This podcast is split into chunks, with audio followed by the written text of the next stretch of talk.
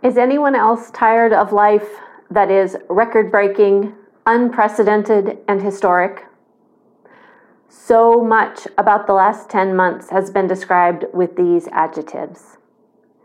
As we head into Inauguration Week, the U.S. Capitol is completely locked down because of the violence there 10 days ago and threats of further violence during the upcoming inauguration. The sitting president has been impeached again. 400,000 people have died of COVID in the United States so far.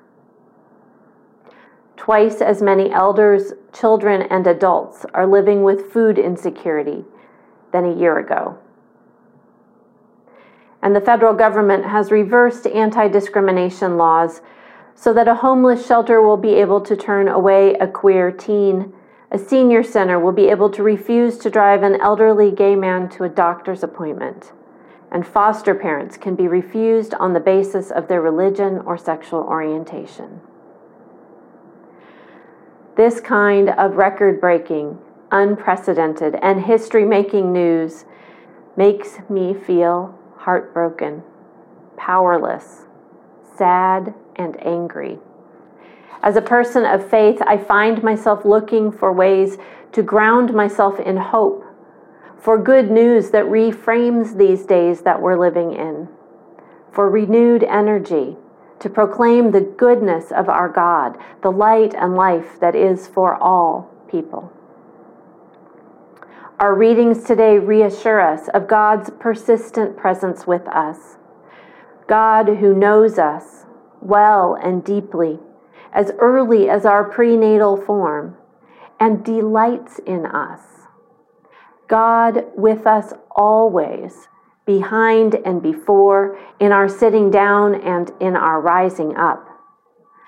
God seeks us out and finds us, calls us by name, summoning us from our everyday lives to come and see and be part of Jesus' ministry.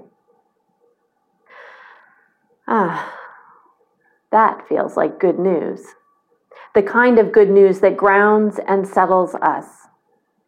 It is reassuring, even empowering, to know that God needs, wants, and loves us just as we are when we are exhausted, angry, sad, inspired, hopeful, even when we are confused. God is with us. God wants us. God creates us uniquely and beautifully. And God gifts us the ability to shine our lights individually and collectively to draw other people to the truth and good news of God's love. Calling people back to God is the work of prophets. And tomorrow we remember the life of one of the 20th century's prophets, the Reverend Dr. Martin Luther King Jr. Like the prophets of Scripture, Reverend King called the church and the nation back to God's vision. He spoke of the beloved community, a community of dignity and equality for all people without regard to skin color. A vision that continues to elude us today 60 years later. And still, the Reverend King's prophetic words call us to action. He took the church to task for its silence in the face of horrific violence and atrocities, silence which must be broken lest it be mistaken for acquiescence with the status quo. And a student of Gandhi, he preached and practiced nonviolence while calling for social change and the complete transformation of human hearts. On this eve of Martin Luther King Jr. Day, it seems appropriate to hear from this great prophet in his own words. This excerpt comes from the sermon he preached to his home congregation at Ebenezer Baptist Church in Atlanta on Christmas Day, 1967. He was assassinated four months later. These are his words. I have a dream that one day men will rise up and come to see that they are made to live together as brothers. I still have a dream this morning that one day every Negro in this country, every colored person in the world, will be judged on the basis of the content of his character rather than the color of his skin. And every man will respect the dignity and worth of human personality.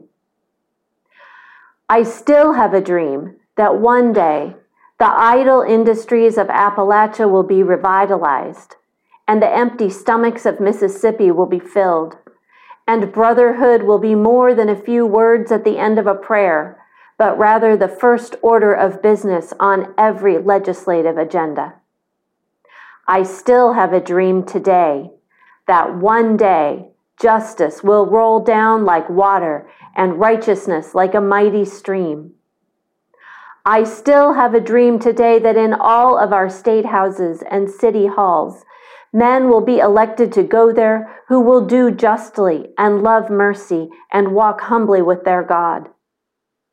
I still have a dream today that one day war will come to an end, that men will beat their swords into plowshares and their spears into pruning hooks, that nations will no longer rise up against nations neither will they study war any more. I still have a dream today that one day the lamb and the lion will lie down together, and every man will sit under his own vine and fig tree, and none shall be afraid. I still have a dream today that one day every valley shall be exalted, and every mountain and hill will be made low. The rough places will be made smooth and the crooked places straight, and the glory of the Lord shall be revealed, and all flesh shall see it together. I still have a dream that with this faith we will be able to adjourn the councils of despair and bring new light into the dark chambers of pessimism. With this faith, we will be able to speed up the day when there will be peace on earth and goodwill toward men it will be a glorious day. The morning stars will sing together, and the sons of God will shout for joy. We can imagine his congregation's amens as fervent as our own.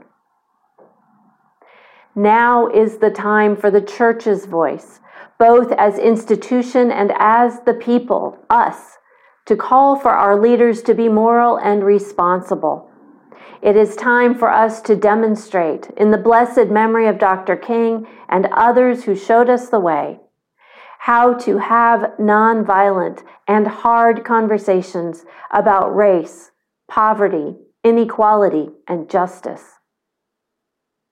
I'm ready for a new version of historic, record breaking, and unprecedented. Historic numbers of women and people of color in leadership in our government record breaking speed of our legislative branch to enact policies of justice and dignity, to feed the hungry, to house the homeless, to create jobs. Unprecedented speed and organization to vaccinating our country to bring one pandemic under control. In the same way that God calls Samuel and Jesus calls Nathaniel, we are called to come and see what God is doing to come, gifted, beloved, remembered, and needed, to call our leaders to lead with humility, to offer ourselves to serve, to draw others to the good news of God's light and love. In the words of Dr. King, hate cannot drive out hate. Only love can do that be love.